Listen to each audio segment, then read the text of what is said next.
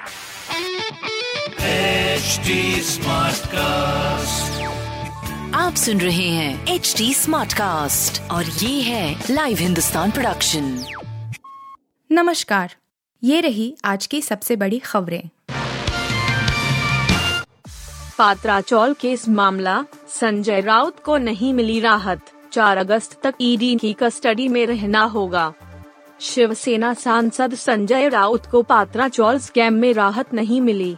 Court में सुनवाई के बाद उन्हें 4 अगस्त तक की रिमांड पर भेज दिया गया। ईडी ने कोर्ट से 8 दिन की रिमांड मांगी थी, लेकिन वह 4 अगस्त तक ईडी की हिरासत में रहेंगे। गौरतलब है कि कल शाम को ईडी ने संजय राउत को उनके घर से हिरासत में लिया था। इसके बाद करीब आधी रात को उन्हें गिरफ़्तार कर लिया गया। आज सुबह मेडिकल कराने के बाद ईडी उन्हें लेकर कोर्ट पहुँची, जहाँ काफ़ी देर तक सुनवाई होती रही। वहीं ईडी का कहना है कि संजय राउत जाँच में सहयोग नहीं कर रहे हैं। बता दें कि ईडी ने रविवार रात को शिवसेना सांसद संजय राउत को गिरफ़्तार किया था। यह गिरफ्तारी 1200 करोड़ रुपए के पात्रा चौल घोटाला मामले में की गई है। इससे पहले ईडी ने संजय के घर करीब 17 घंटे की तलाशी ली थी। इस दौरान पूछताछ भी की गई थी। वहीं ईडी द्वारा हिरासत में लिए जाने के बाद संजय राउत भगवा गमछा लहराते हुए बाहर निकले थे। इसके अलावा वह अपनी कार में सवार होकर बेहद स्टाइलिश अंदाज में ईडी दफ्तर पहुँचे थे। इससे पहले उनके घर पर काफ़ी इमोशनल माहौल हो गया था। एक वीडियो में दिखा था कि घर से निकलने से पहले संजय की माँ ने उनकी आरती उतारी थी। झुकूँगा नहीं, अपना टाइम आएगा। संजय राउत की गिरफ्तारी पर उद्धव ठाकरे ने किया बदले का ऐलान। संजय राउत की गिरफ्तारी पर उद्धव ठाकरे सोमवार को आक्रामक अंदाज में दिखे। अपने सहयोगी संजय राउत के परिजनों से मुलाकात के बाद उद्धव ठाकरे ने मीडिया से बात की और भाजपा को चेतावनी देते हुए कहा कि एक दिन हमारा टाइम भी आएगा। उद्धव ठाकरे ने कहा कि वक्त हमेशा बदलता रहता है।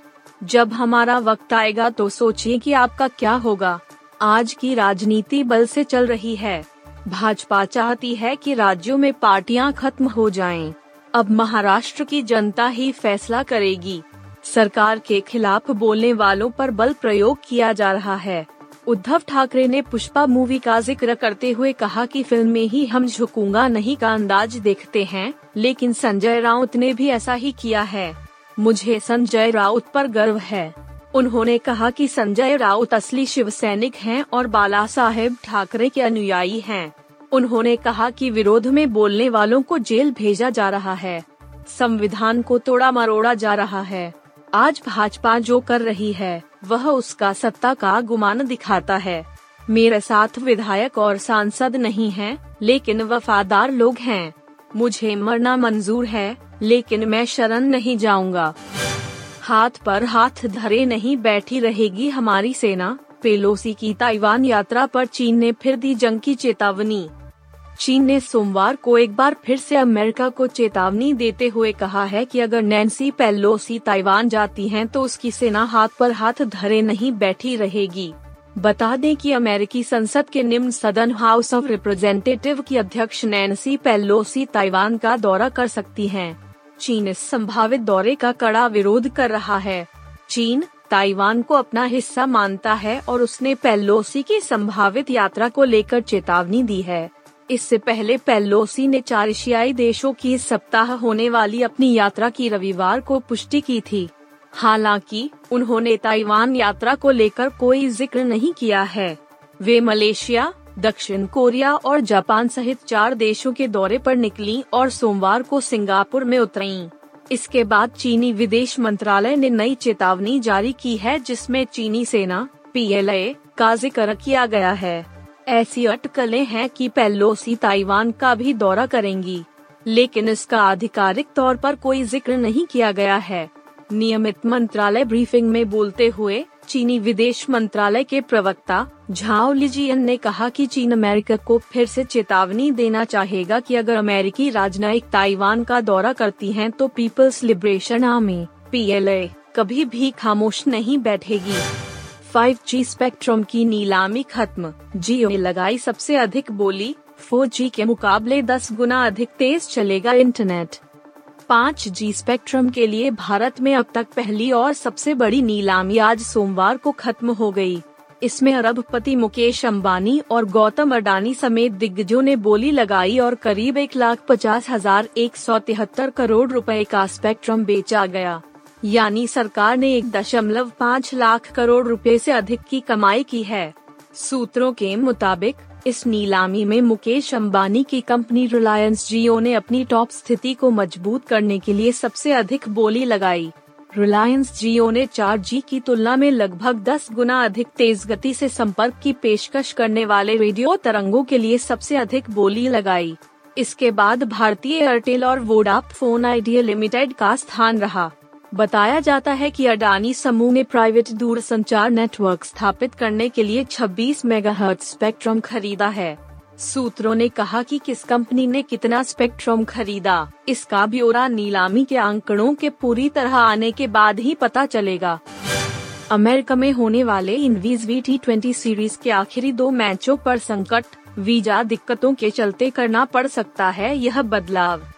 भारतीय क्रिकेट टीम को वेस्ट इंडीज के खिलाफ पाँच मैचों की सीरीज़ के आखिरी दो मुकाबले अमेरिका के फ्लोरिडा में खेलने हैं। अब ऐसा हो सकता है कि बचे हुए दोनों मैच भी कैरेबियाई धरती पर ही खेले जाएँ। Cricket West Indies C W I visa दिक्कतों के कारण यह फैसला लेने पर मजबूर हो सकता है। सीरीज़ का दूसरा मैच आज त्रिनिडाड में खेला जाना है और तीसरा मैच 2 अगस्त को इसी वेन्यू पर खेला जाएगा।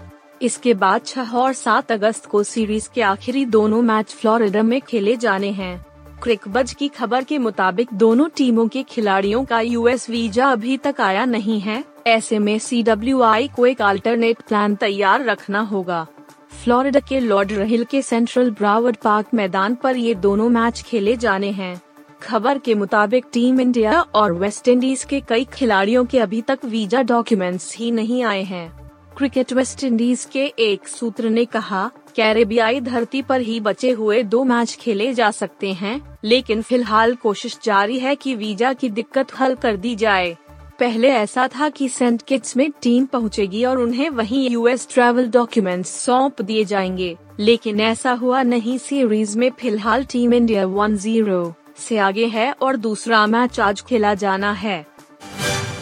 आप सुन रहे थे हिंदुस्तान का डेली न्यूज़ रैप, जो एच टी स्मार्ट कास्ट की एक बीटा संस्करण का हिस्सा है। आप हमें फेसबुक ट्विटर और इंस्टाग्राम पे एट एच टी या podcasts@hindustantimes.com पर ईमेल के द्वारा सुझाव दे सकते हैं।